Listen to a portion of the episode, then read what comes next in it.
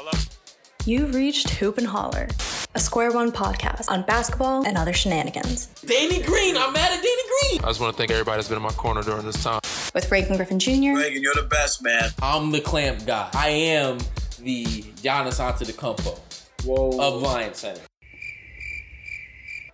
Eddie Sun, probably won't get hired by you know ESPN anytime soon because we don't got that clutch connection. And Julio Martinez. on uh, Giannis and the Bucks. I told you so. I told you so. I told you so. Please clap. It comes from at underscore underscore Kalu2 on Twitter. Bro, the fact that you knew there were two underscores before the to at underscore underscore Caleb. He knows your Twitter. That means I'm tweeting it too much. But at, when it boils down, like that's what we're here for is the basketball. Welcome back to another episode of Hoop and Holler. We are in the heat of it, gentlemen. The NBA season is um, upon us, and it's about time to start, you know, maybe not overreacting to some of these early games, but start extrapolating some actual ideas from what we're getting. And that's what we're going to do today. Start buying or selling some of these teams and some of the outputs that they've been putting on the court. But before we get into that, as always, I got to ask the question how are we doing today?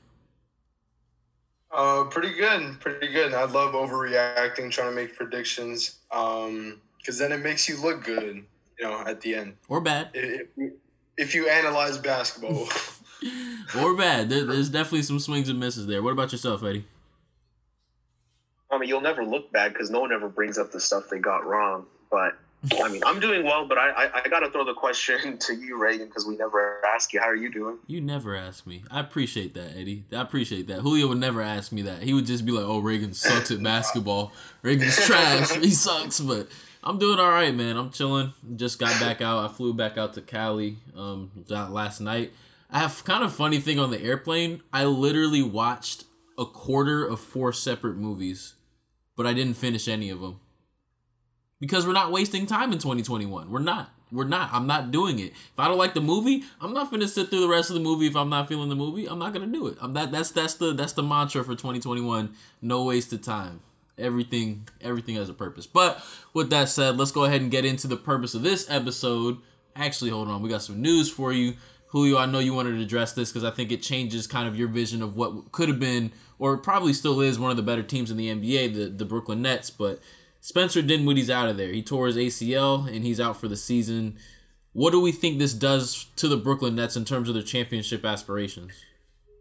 you know, it, it, it's really tough to look at it because, in my opinion, the loss of Spencer Dinwiddie means more than if you know, in another scenario, if they lost Caris LeVert, because Caris LeVert is more uh, of you know a scoring punch off the bench that they don't necessarily need, but it's nice to have. Spencer Dinwiddie, yes, he can go get you 20, but what he provides is a ball handler aside from Kyrie and Spencer Dinwiddie, who, I mean, and, and Caris LeVert, who has no issues distributing the ball. And he's a good passer, he's a willing passer, and, and that's the best thing about him, that you can put him next to guys like Caris and Kyrie and KD, and, you know, he, he's not going to have an issue not scoring or not getting his 15, 20 points a game. Um, so he he really means a lot to that team, and I'm and I'm very very curious how they're going to look. Maybe not so much in the regular season, but in, in the playoffs. Obviously, they still have a lot of firepower. Are they still the favorites for me in the East? Probably, but you know the, I just don't want to underestimate that. The, you know the loss of Spencer Dinwiddie. Yeah. Yeah, first off, it sucks for Spencer because he was on those Nets teams when, you know, everyone thought that they would suck and they probably should have sucked, but him and, you know, that ragtag team of, you know, a bunch of dudes, you know, took them to the playoffs. And Spencer was such a huge piece of that. And, you know, I mean, during that time, Spencer turned himself from a fringe NBA guy to a legit NBA guard. So it kind of sucks that this is his contract year, his first year where he actually gets to play with some expectations and you know he doesn't even get five games into the season. He has to you know sit out for the rest of it. So i think that's the main thing. I feel bad for dinwiddie but then also for the nets it's definitely a big loss because that to me is their third best player dinwiddie or at least the third most impactful player so i mean that those are kind of big shoes to fill and i know everybody thinks kyrie and kd can carry the brunt of the weight there but the truth is you know, like there's too many good duos in the NBA where the third and fourth and fifth guy after that starts to matter. And once you lose Dinwiddie and you talk about Levert need to needing to take another step up, you know, needing better production from guys like I don't know, like Taurean Prince or something like that, you know, then it's like kind of dicey. And the Nets who maybe were, you know, overwhelming favorites, you know, I, I, I think that anyone objectively would have to knock them down a little bit. Yeah. Um, in my in my opinion, just really quickly, um, Spencer Dinwiddie to me, he gave Kyrie and KD the opportunity to just be what they are at their core, just scores, while he can facilitate and, and distribute the ball. Now, Kyrie has to take some of those responsibilities up. So, um, yeah, big loss for the Nets. So they've been starting the one dude, and I, am gonna butcher his name, but like Timothy Lua, like TLC is what they call him, or something like that. Um, mm-hmm. And it's interesting because I'm not quite sure how he fits into that starting lineup. And I kind of recall in the beginning of the season, Eddie was out of pocket in saying Bruce Brown might be starting on that team. But, you know, I could foresee a situation where Bruce Brown actually gets some starters minutes if, if Steve Nash wants to play around with it a little bit. When we talk about what that starting lineup needs, TLC, and if, from my understanding of his game, is more of like an ISO bucket getter, which I don't think they need any more of that on that starting lineup. You need somebody who can kind of take the helm of a Spencer Dinwiddie, take a step back, and kind of be a facilitator. Um, and Bruce Brown's, I guess, a pretty good defender. That's what people. I mean, you're the Bruce Brown expert around here, Eddie. You tell me, but I feel like he fits better in that starting lineup than TLC. I mean, TLC's he's not really an ISO bucket getter. He's like Joe Harris, but you know, like Kirkland brand, you know, Joe Harris. Kirkland brand. You know, just he's Yo. like he's like he's like you know a, a shooter, spot up shooter, uh, off movement shooter, but not as good. And then obviously defensively, you're going to have a lot of issues with him, especially if you play him with um, Joe Harris. So I don't know. I, I think Bruce Brown makes a lot of sense. I, I didn't really foresee myself becoming some sort of Bruce Brown truther. I just think he's a good player. You're here now. And You're here. You if, if, if, if Brooklyn acquired him and traded for him, you'd think that they traded for him for a reason. So yeah. I don't know. Start him. Why not? Why he can not? defend and he can pass the ball.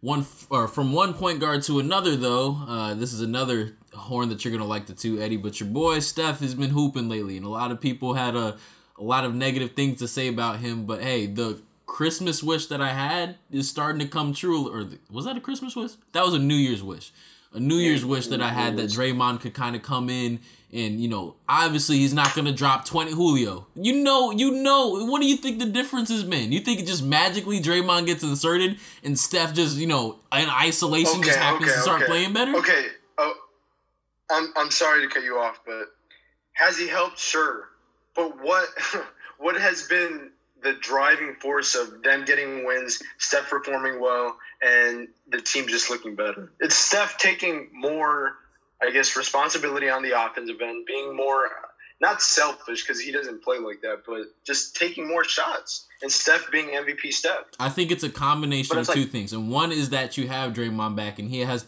a better understanding of how to play with Stephen Curry than anyone else on that team, right? And number two is that the other guys are starting to come along a little bit and understanding the system like Wiggins, like Oubre, um, like Eric Paschall. Those guys are coming along a little bit better than they were at the beginning of the season. But Eddie, I'll defer to you since you're the guy who probably pays the most attention to this team.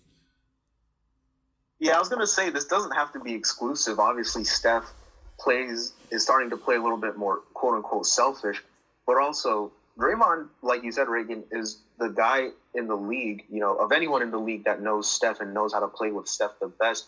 Like he knows how to set him up. I don't know. Um, there was this one play that they highlighted on Twitter, which was like Steph's like 50th point or something, where they trap Steph and he throws it out to Draymond for the outlet, he fakes, you know, a drive toward the uh, a drive toward the rim to fake like a four on three situation. Immediately doubles back, you know, hands the ball to Steph, screens his man. You know, Steph gets the open three. It's the it's the stuff like that that's really.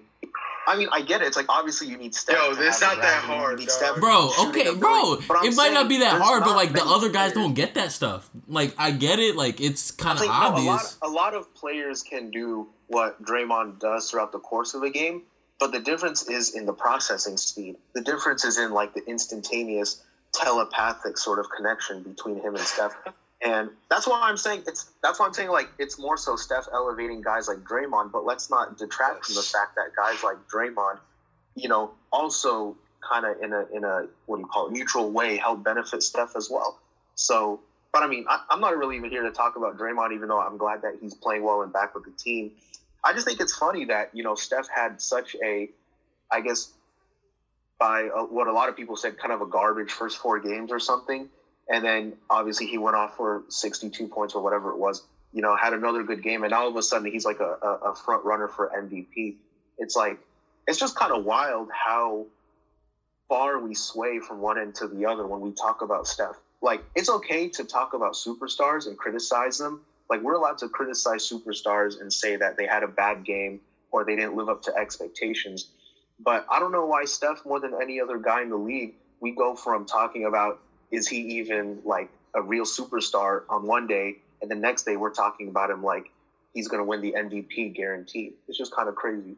Well, you did drop KD to nine, so I'm just, I'm just joking. I'm just joking. But, but I, but I didn't say We weren't even his talking about that, bro. is, you know, fraudulent. like, I'm just I'm just joking. No, but um, on the step point, I love you know, uh, we all love watching him have fun on the court, just like Reagan mentioned uh, a few days ago when he was when he got that you know 62 point game. Uh, it, it's just magical to watch and, and a great sight to see. And uh, I mean, th- there's really no other player that can capture an audience like Steph ever, maybe in history. Um, and the thing about the Warriors is that I, I said it at the beginning of the season. The only way that they're going to be above 500 right now, they're four and three above 500, is if Steph is MVP Steph. That's the only way. And what is he doing right now? Can you agree? now, he- can Can you agree though? And I sorry to cut you off, but can you agree that Steph cannot be MVP Steph without players on the court like Draymond Green who understand how to play with him? We've seen that- it. that's It's not just possible. insulting to Steph Curry. It, uh, we saw it. We literally just watched it. He couldn't do it with Kelly Oubre when he didn't understand how to play with him. And, because he wasn't he, because he wasn't asserting. So you himself. think those two things just happen to happen at the same time? Draymond Green just so oh. happens to get on the court, and then Steph's like, you know what? I'm gonna start trying today. You're like, no. Well, yeah, because they were like one and four. I would start trying too. Oh my gosh, Eddie, back me up here. You know what happened, bro? You, Eddie. I don't. I, I really. I. I don't think it's all that insulting. Like again, Draymond's skills, like quote unquote skills, are so perfunctory out, and so out. basic. But I'm saying that these are crucial skills, like mental Yeah. processing, the IQ stuff might be the most important part of the game. You know, he's not gonna outrun everyone, outjump everyone, unless he's telling Wiggins to, you know, come across the court. and uh, you know, he's not gonna outshoot anybody. You know, out dribble anybody. He's not gonna do any of that stuff. But the, the thing is, you know, the, the the limitations that Draymond has, and which is why on any other team he would have never got a max contract and another hundred million dollars. Like that's what his value is to the Warriors and to Steph specifically, and that matters. So, I mean, I, again, I get both sides of this. I think that we can't be disrespecting Draymond. You know, like at some at one point he was a top ten player in the league or top ten impactful player in the league, but you know, again, it's like Steph, Oh. Steph is the engine, and and Steph there helps Draymond. Just, Ugh. do just, well. just, just, uh, audience members, please just ignore that. Okay, detach statement. But- detach me from that statement. I agreed with everything you said up until top ten player, and like I was with you all the way up till then. But you know what? I agree with everything else you said. I don't want to beat that horse too much. Julio, get your last word in. Yeah. Uh, last thing on on Steph. Uh, I just want to hit you guys up when Steph struggles one night and, and see what Draymond's effect is then. Bro, we going off one game sample sizes, bro. We going off one game sample sizes now. Could have just had an off night, but let's go ahead and get into the meat of today's show, which is buying or selling some of these teams around the NBA. Obviously, you know, on the Hoop and Holler show, we don't just do the regular Milwaukee Bucks, Los Angeles Lakers, Los Angeles Clippers. We're gonna get into some of the other teams that don't get talked about as much. And what we're gonna start with is the Phoenix Suns, who are sitting at third in the West right now. So, are we buying or selling the Phoenix Suns as a potential top three team in the Western Conference? You can go ahead, Eddie. All right. Um, this is a hundred percent buy. I'm throwing all my money, you know, into the Phoenix Suns. Like You, lo- you my lost all your that. money already, though. You lost all Yeah, your money. no, yeah, you don't have the 50k, bro. exactly. You I was just I was just gonna say from the million I made from draining that three point shot. But I want to say that I was wrong about the Suns because in our episode uh, with our Western Conference predictions, I said that they're a C tier team. I said that I'm not sure, given how young that team is, how well they'll mesh together. And I think I'm ready to say that even though it's only you know six or seven games into the season, I'm ready to say that the Phoenix Suns are an A tier team, and they might be like the third or fourth or fifth best team in the West with a Oh. real shot at making the the conference um, championship. And the Mm. reason for that is one, like they're number four in net rating right now, number three in defense across the league. But the most impressive thing to me is that, you know, Devin Booker has not even played like a superstar yet. He's only averaging like 21 a game. And CP3, you know, he's been impactful just by being there, his presence, but he's only shot like 41% from the field. He's not that assertive, which is telling me that they're playing like the fourth best team in the league right now, and they have potential to grow.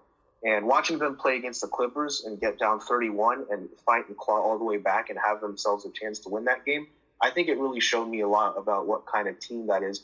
And I'm just really impressed with all of the role players. Mikal Bridges is looking like one of the best role players in the league right now with, you know, even more potential to grow. Cam Payne has all of a sudden become a good NBA player. Shout out Memphis. That's good for him. But, you know, Cam, Cam Johnson, you know, I guess steal of a draft pick last year when everyone thought they reached on him. And Dario Saric has always been one of my guys. I think he's going to be really good as a as a backup center for them. But again, it's like their role players are already defending like crazy, making shots. Um, once their superstars come around, especially in that Monty Williams system, which has them moving the ball super well, um, I think really th- this team has a super high ceiling. So I- I'm ready to say that. Don't be surprised if they make a you know conference the, the conference series this year. You see, I I, I always want to. When there's times I I agree with you, Eddie. You always got to throw in an indirect kind of like subtle shot at someone that I like, and, and I like how you mentioned everyone except Jae Crowder. What's your beef with Jay Ooh. Crowder? no, Okay, no, Jay- no, no, no, that, that's not no that no that's not on purpose. I just like no, no, Jae Crowder's been great for them too. Man, Jae Crowder, just- honestly, man, like I didn't realize this till he got to Memphis. He might be the most underrated passer in the NBA, bro. That dude can facilitate as it's like once he like in the secondary position, right? You obviously don't give him the ball to run the offense, but he's a great secondary decision maker, man. Jae Crowder can move that rock. Um, and, and just you know, back to the Phoenix Suns. Uh, what Eddie mentioned is the exact point that I wanted to focus on. Devin Booker is not playing like the dark horse, I guess, MVP candidate that I predicted him to be or Mhm. kind of wanted him to be, and that's a good ass sign for the Suns. And es- especially you know with CP3 too, it's not like they're scratching and crawling for these wins. They need Devin Booker to score 50. They need CP, you know, to to get 30 and- and 12 or, or something crazy like that. They're excelling without having to exert themselves really. But my points, my, my overall kind of judgment of that of this team still stands that I had at the beginning of the season, and that's it's all dependent on DeAndre Ayton. To me, they can be uh, where you think they are, Eddie, uh, um, as a top three team maybe in the West, but it's all dependent on De- DeAndre Ayton. And I just, I, for lack of a better, you know, phrase or term, you said you said it perfectly to me in the group chat a few days ago. You said he plays kind of dumb, and it's sometimes he just makes some senseless, like stupid moves on the court where it's like bro, you're not AD, you're not, you know, he's a big dude. Just power up. You don't need to complicate so many things on the court. And it's just, you know, just simplify whether it's your offense or what you do on the court. Because to me, his ascent, his ascendance is is what's going to determine whether the Suns are an A tier team, like a real contender to be in the Western Conference Finals, or you know, just a B tier team and you know a second round exit. To me, I, I look at Ayton, and it, it's kind of a tough predicament, right? Because he's the he was the number one overall pick, right? You come in, you're the number one draft pick. People are expecting you to be a star. You're expecting yourself to be a star, and usually that takes place on the offensive side of the ball, right? And that's kind of what Ayton was heralded for coming out of college was his refined post game and this, that, and the other. Um, but given that you have a guy like Chris Paul and a guy like Devin Booker on your team now, that's not exactly what's going to be asked of you anymore. If I'm Monty Williams, I'm pulling Ayton aside. I'm pulling him into my office. I'm like, yo, dude, do we have a slim chance at a championship? But hell, it's a chance, and it's contingent on your being a defensive powerhouse. That's what I need you to focus on because if we are going to, you know, hang with some of these Western Conference teams and we're talking about Jokic's and we're talking about Anthony Davis's, that's going to be ultimately on your shoulders because I'm not throwing Jalen Smith out there to go defend anybody. That's you that's going to have to handle that. So I think if Ayton ascends on that side of the ball and becomes a, a great post defender on some of these great bigs in the NBA, you could be looking at what Eddie's talking about. But right now, I'm not sure if I can buy them as a three seed. I think I'm buying them as a team that can be a pretty good regular season team, but they won't be looking like a three seed come playoff time. I don't see it. Yeah, um, and, and to me, with Ayton, to help, you know, I, I guess improve his maybe offensive numbers, efficiency, whatever. I mean, to me, it's really not that complicated. He's not a bad shooter. You know, Mm. he, he can shoot in the mid. So if you just put him in a lot of you know pick and roll actions or actions where he's kind of rolling and kind of picking and popping, not so much out to the three, but to the you know mid range area, he can be dangerous there. He doesn't have to post up, you know, eight feet away from the basket, do a shimmy, you know, turn around, jumper over the right shoulder like AD. That's just not his game, and it shouldn't be his game because they don't need him to be like that.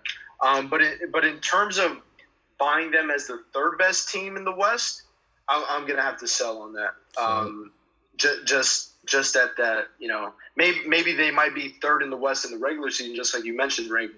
But once it comes playoff time, it's uh, it would it would be tough for me to put them there. But would I be surprised if they did end up being there? No, because you got you know it's not only young guys, but you have a guy like CP3 who can really carry that mantle and who has that experience in the playoffs. Cool, cool. I, I mean, I will say that there are some other teams in the West that should be considered like more favorites than Phoenix. But in a seven game series, they have a lot of players that can give a lot of these teams fits in terms of who, who can guard CP3, who can guard D Book. And on the flip side, Phoenix has a lot of ways to guard your star players. Mhm. So, I mean, that's the last thing. I'm not saying they're the third best team, but again, those matchups, when I look at them more and more, it's like it, it's very intriguing. Okay. All right. On the flip side, we just went from a Western Conference team who's doing better than some people might have expected. Let's talk about an Eastern Conference team who's doing worse than a lot of people might have expected, and that's the Toronto Raptors. They're not playing in Toronto right now. They're playing in Tampa Bay. Ooh, that Yeah. city is not doing them any favors right now because they are not hooping. They are what three and four, um, with a below average record, and uh, Pascal's not looking that great. Kyle Lowry's like okay. Fred VanVleet, I don't think is looking all that good. So, what are we think? Are we buying or selling this Raptors team as having fallen off the cliff? Is this the end of the the this era of the Raptors being a pretty good franchise? Um, I, okay, so right now they're on pace to win. It sounds crazy, but twelve games by the end of the season. And are they going to exceed that mar- that marker? Uh, yeah, I mean most likely, unless something crazy happens. But I mean, my overall point with this team is that Pascal Siakam, and I've been saying this, um, is not elite, and he's not close to being elite. We might have jumped So- the gun on dude, bro. Huh? I said we might have jumped the gun on dude. Like Yeah, yeah. I, I just I just don't think he's anywhere near being elite and maybe it's because they wanted maybe the media or, or the Toronto organization or some fans wanted him to fulfill that I guess wing role that they lost with DeMar, with Kawhi. Um, but he's just not that guy. He's not that guy. So um, and obviously it goes much deeper than that. They lost Ibaka, they lost Mark Gasol but it, this team just kind of feels worn out to me. Do they still have talent? Yes. Uh, do I think they're still going to make the playoffs? Yes. But I think they've fallen off the pedestal where, you know, in previous years, they were a lock to be a top three seed at the very least. Mhm. But now I, I just feel like they've for sure, you know, fallen off that pedestal. So I, I'm selling my stock on, on the Raptors. So Eddie, I know you are a huge Nick Nurse guy, so I guess I'll frame it like this for you: Can Nick Nurse coach this team to a higher level than what we've seen thus far? I think they will end up looking better than they have so far, but I'm kind of out on them being a team that can, you know, be a pest to the top of the Eastern teams. And that kind of surprises me because Toronto's a team that you just would assume that plays way above, you know, what their talent is because they play super hard and play super smart. But they just don't look like that this season. And it might really be the end of a kind of a Toronto run, which is funny because I think some people feel like it's a beginning with Pascal and, and OG Anunoby. But the truth is, they've been kind of contending for like six years now. So naturally, their window's kind of closing, and they should probably should probably be thinking about um, kind of refreshing it, maybe doing like a like a tiny rebuild.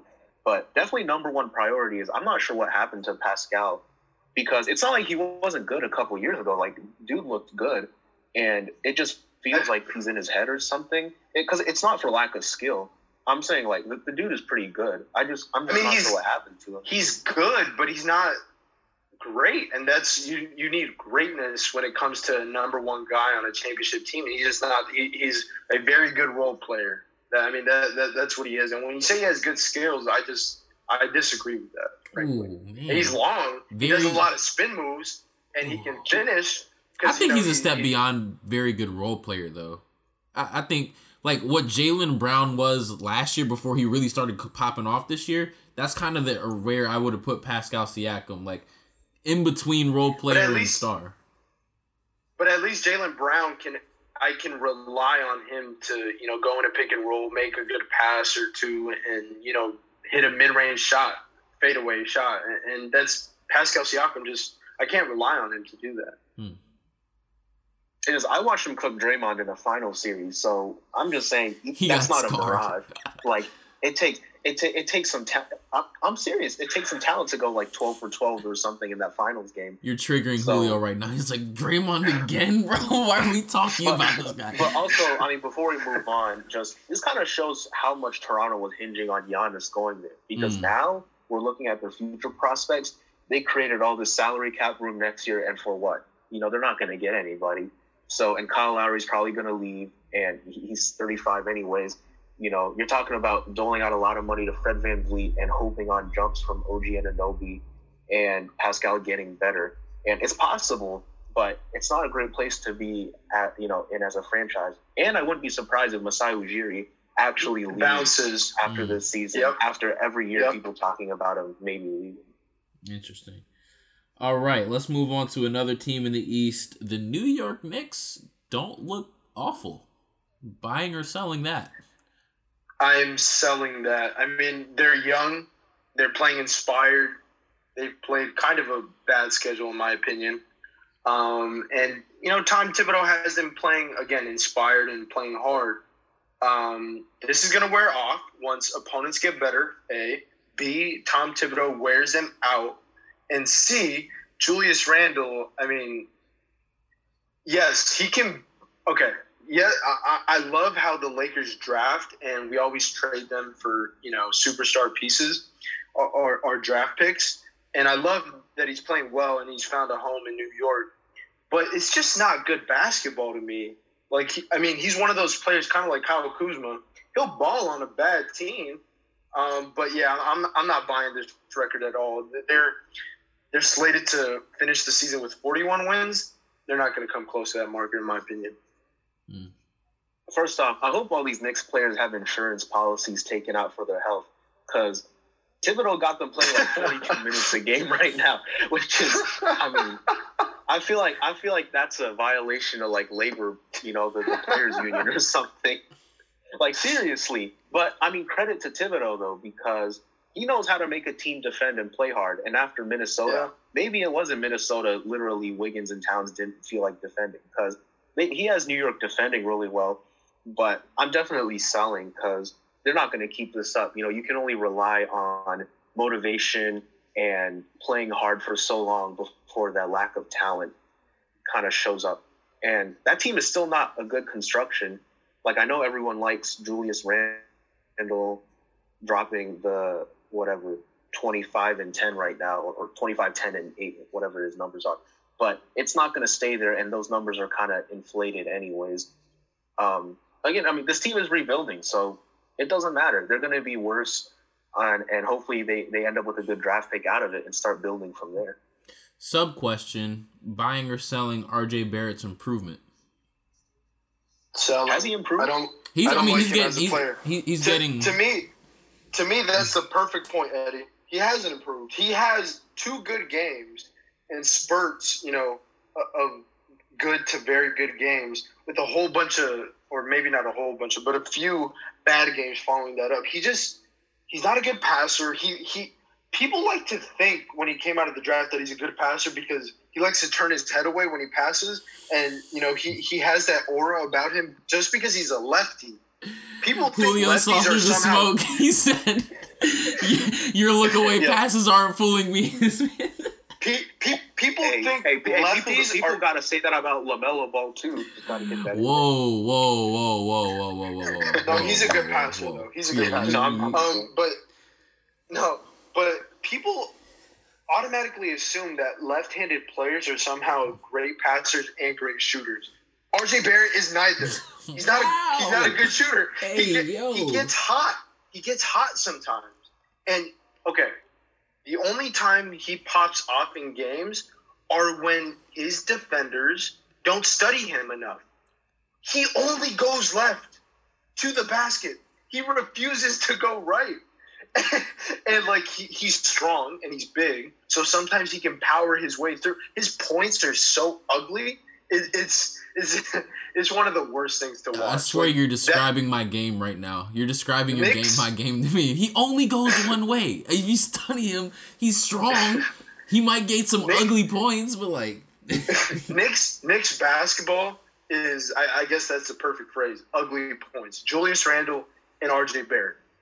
I mean, it's pretty ugly points, and they're both lefties.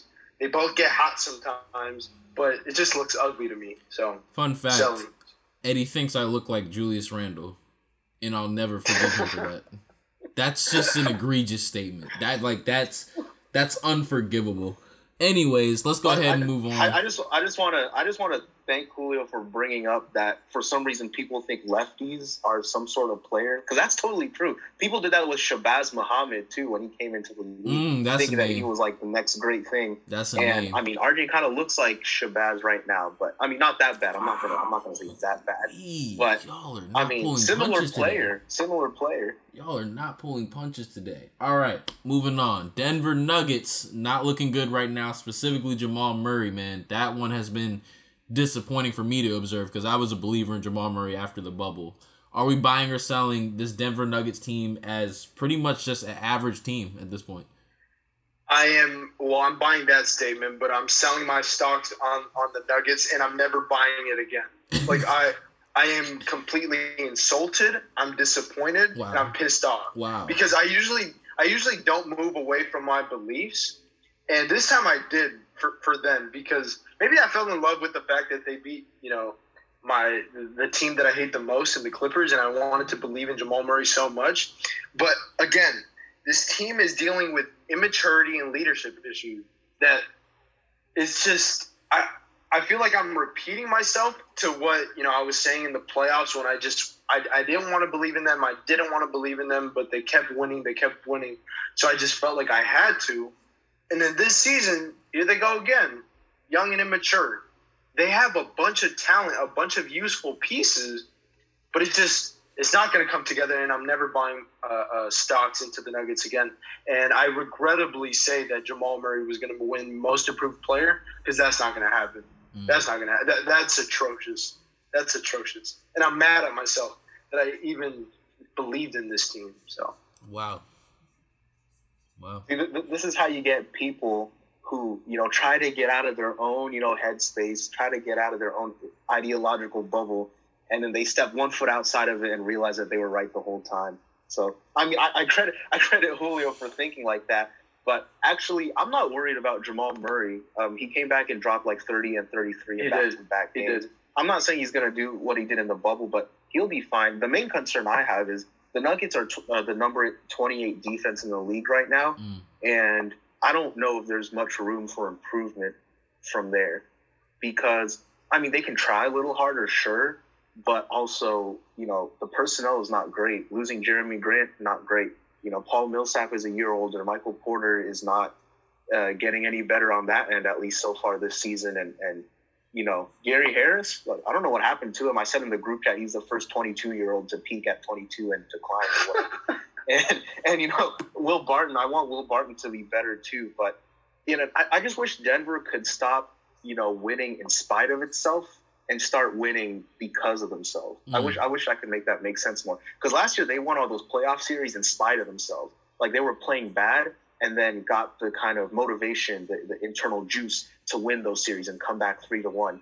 They can't rely on that. They can't be the team that goes down three to one and keeps on building themselves back up, even though we applaud it when we see it. We like, you know, seeing teams fight, but it's not sustainable. And this should have been the year that they figure out how to win and the early results, you know, not great. So I'm saying that they're probably going to end up being like a middle of the pack West team. And I don't know if they're going to challenge the top teams like they did last year. Yeah, agreed. Um, I'm buying them uh, not as a, a fringe team. Like right now, I think they're on like the cusp of the playoffs. Like they're the eighth or ninth seed or something like that. I think they definitely make the playoffs, but there's not much past the first round for them. So I, I buy on them being an average team for all the reasons you guys brought up. Let's stick in the West. Let's head over to Dallas, who kind of similar situation. Not looking very good. Um, not nearly as good as we thought they were. Look, they would look after the bubble last year um, particularly Luka. Are, are we buying or selling this Dallas team as a fringe playoff team? Um, well, I'm gonna I'm gonna sell the way that they're performing right now and, and bet on them improving, just because it's so dependent on Luka Doncic's performance. And does he get 32? Does he get 28? Does he get 35 point a game nights? Yes, but it does. It just it's not. He's not playing well, Mm-mm. and like a, a lot of these numbers uh, are inflated and it's just a product of him shooting a lot and having the ball a lot. His, his usage rate is so high, and yeah, th- this team has taken a step back, a, a big step back from how they what they showed and how they performed in the bubble. Hopefully, the return of Kristaps kind of boosts and, and helps them. But I'm, I'm willing to bank that they're going to improve just because it's so dependent on Luka, and I just have to believe that he's going to turn it up and, and improve as the season goes along. Mm-hmm. I was gonna say that I think even though we kind of, or at least I talked about Kristaps as a you know disappointing guy because last year he was like a seven three dude who never took any shots inside the paint. But the truth is, they kind of need his ability to space the floor as a center and drag the opposing you know defense out toward the perimeter because I mean there's just no space for Dallas to operate right now. Um, I mean the team is shooting 32.2 percent on threes, and Luka you know, as the head of the snake of that, is only shooting like 20%. So, one, that kind of speaks to Luka was talking about earlier in the year about he needs to take better shots. I kind of feel like he's in his head a little bit and he's afraid to take those step backs that he would miss every once in a while, but when he makes them, they, you know, look spectacular. But again, it's like he needed to improve his efficiency this year and it's not improving so far. And then also, you know, losing Seth Curry is, is huge. Mm. Like I predicted, you had the number one offense in the league last year. You don't build around your offense and you try to do this, you know, two way deal. You know, fine, they're number 10 and number 11 in offense and defense right now, but, you know, it's not the same, right? Like these things. Uh, so that, that's the thing. It's like losing shooting not only, you know, takes away from your explosive scoring, but then also has the side effect of reducing spacing and has another side effect of Luka having to work harder to get his buckets. So again, like there's a lot of ripple effects with this, and they really need Kristaps back to see what they have. So in terms of buying or selling, maybe this is a cheap out, but I don't want to say until Kristaps get gets back. But I'm just saying that again, you know, build around your strengths, right? Like Luka as a as your star, they should have built around him better and, and not traded Seth Curry for Richardson. I think I'm gonna buy this team as well. I'm gonna buy them as like a fringe, fringe. Like I could see them as a seventh, maybe sixth top seed. But I will say that no matter what, given that you have a guy like Luka, you're always to have a shot once you get in the dance, just because of the type of dude that he is and the way that he can heat up given the moment, as we saw last year against the Clippers when he pulled out two games on them without Kristaps. So the way that they're playing right now, it's not looking pretty. Um, it's unfortunate because I did think Luka had another step to take, a minor step just to that that upper echelon of the NBA, but he's just not there yet. I've heard murmurs of his kind of being out of shape. That's what some of the basketball heads are saying that he doesn't look like he's in shape, and that's kind of forcing him into some bad habits. But at the end of the day, I, I I'm not gonna be the one. There's certain guys in sports that I don't like to bet against. Aaron Rodgers, Tom Brady, Patrick Mahomes, Luka Doncic is kind of becoming one of them. I don't like to bet against that dude, so um, I don't think that they just given the talent in the West, they reach that top five seed. But if they're a six seed, I could easily see them push out. Uh, what would that be? The third seed that they play? I could easily, you know, just off of a crazy series by Luka Doncic taking a team out. But you know, if they're if they're kind of the seventh seed like they were last year again this season, as they were last season, I don't know. Does that say anything about the kind of player Luka is or the kind of team Dallas is building? I would say it's uh, more the latter that they just didn't ladder, do good enough. The second one, yeah. Um, because uh, I mean, they, they should be better. Like they, yeah. they they should have taken a step forward. Yeah. All right. Last but not least, and arguably the most interesting one, Eddie, you get to toot your own horn a little bit. The Philadelphia 76ers are currently sitting at the top of the Eastern Conference with only one loss to their name. They have the guy we were just talking about, Seth Curry. Um, just watching even highlights from their games, it's doing wonders for guys like Ben Simmons and Joel Embiid are we buying, especially now that we talked about Spencer Dinwiddie in the Brooklyn Nets, are we buying the 76ers team as potentially the Eastern Conference champion?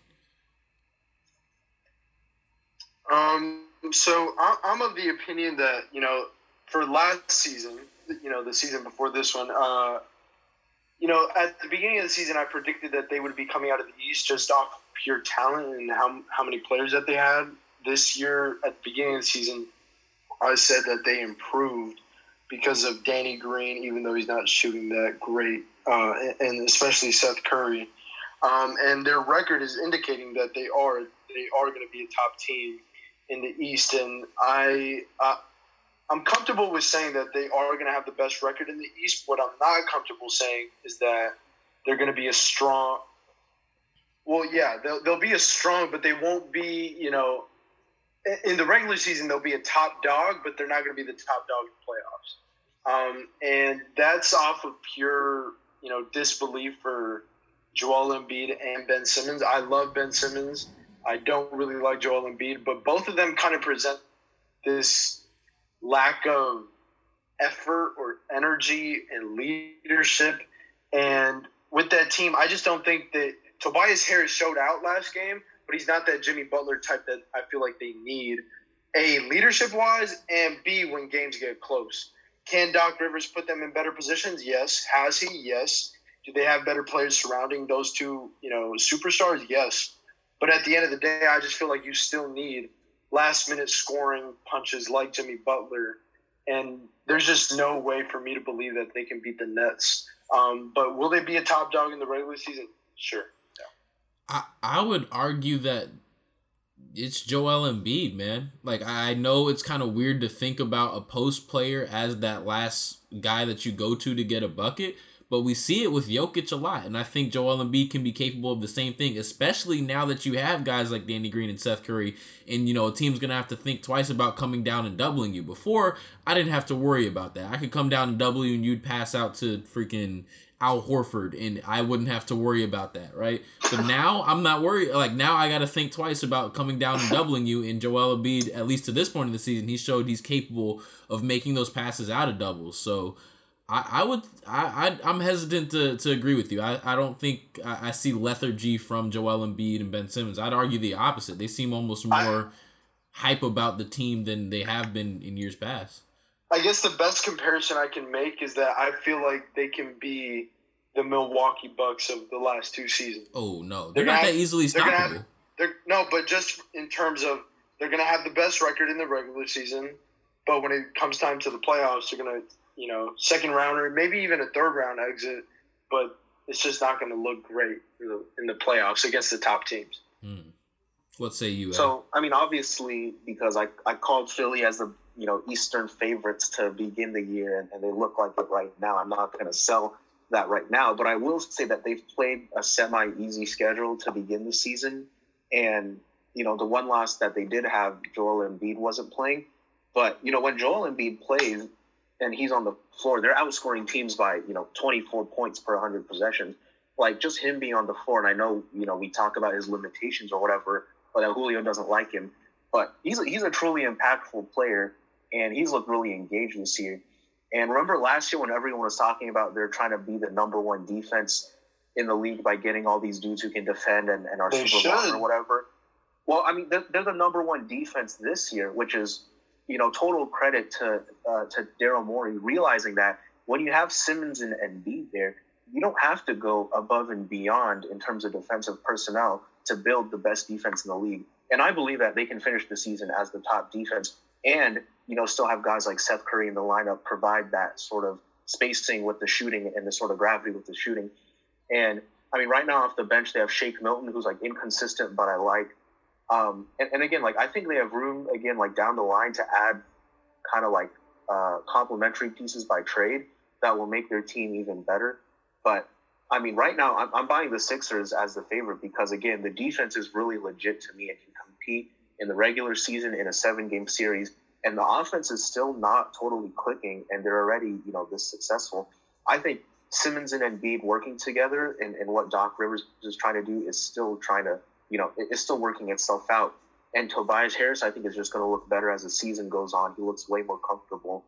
And then again, like the shooting, it, it changes everything. Hey, hey, Look, man, you- look at Eddie acknowledging defense. right, Love to see right, yes. We Good, good on it. you, man. I, I appreciate defense. And by the way, if you're Philly and you have Embiid and Simmons, you should be building around your defense. You should be thinking about how do I maximize your defensive capability. That that's that's my whole ethos. Build around your strength. this is this is this is beautiful. This is a beautiful thing. Also, Eddie, you mentioned the bench. I, I think I'd be remiss if I didn't mention one of my rookies, man, Tyrese Maxey. He that's a guy who's having an immediate impact. I, I think the chemistry between him and uh, uh, Dwight Howard that's developing is looking pretty good off the bench. You know, it's kind of simple, but because of a pick and roll, but he's at least proven that you can't just go under that pick and roll and he won't pull it and, and make you pay for it. So I think that's I just will- something to watch. I, I will say that I hope at, come playoff time or later in the season, you know, Philly stops playing Dwight Howard because he's not going to be playable come playoff time. And they stagger Ben and Joel's minutes He- a little more and play. Ben at the five. Because, I mean, I, I'm not saying he's not playable, but I want to see them play Ben at the five more because you can stagger those minutes. That's fine. Like, you don't have to play the bench and bring Dwight Howard in as the first man off the bench. I mean, because again, like you can play a, a totally different style when you move Ben to the five, and you know you can surround him with shooters and play fast. Bring Joel in the game, then you can play you know a ground and pound game. You can do a lot of things with this team. I think they just have to start unlocking more and more of it. Hmm. I mean that's fair, but Dwight Howard can be very useful in you know certain situations. Like he can be very very useful. Believe us, we know.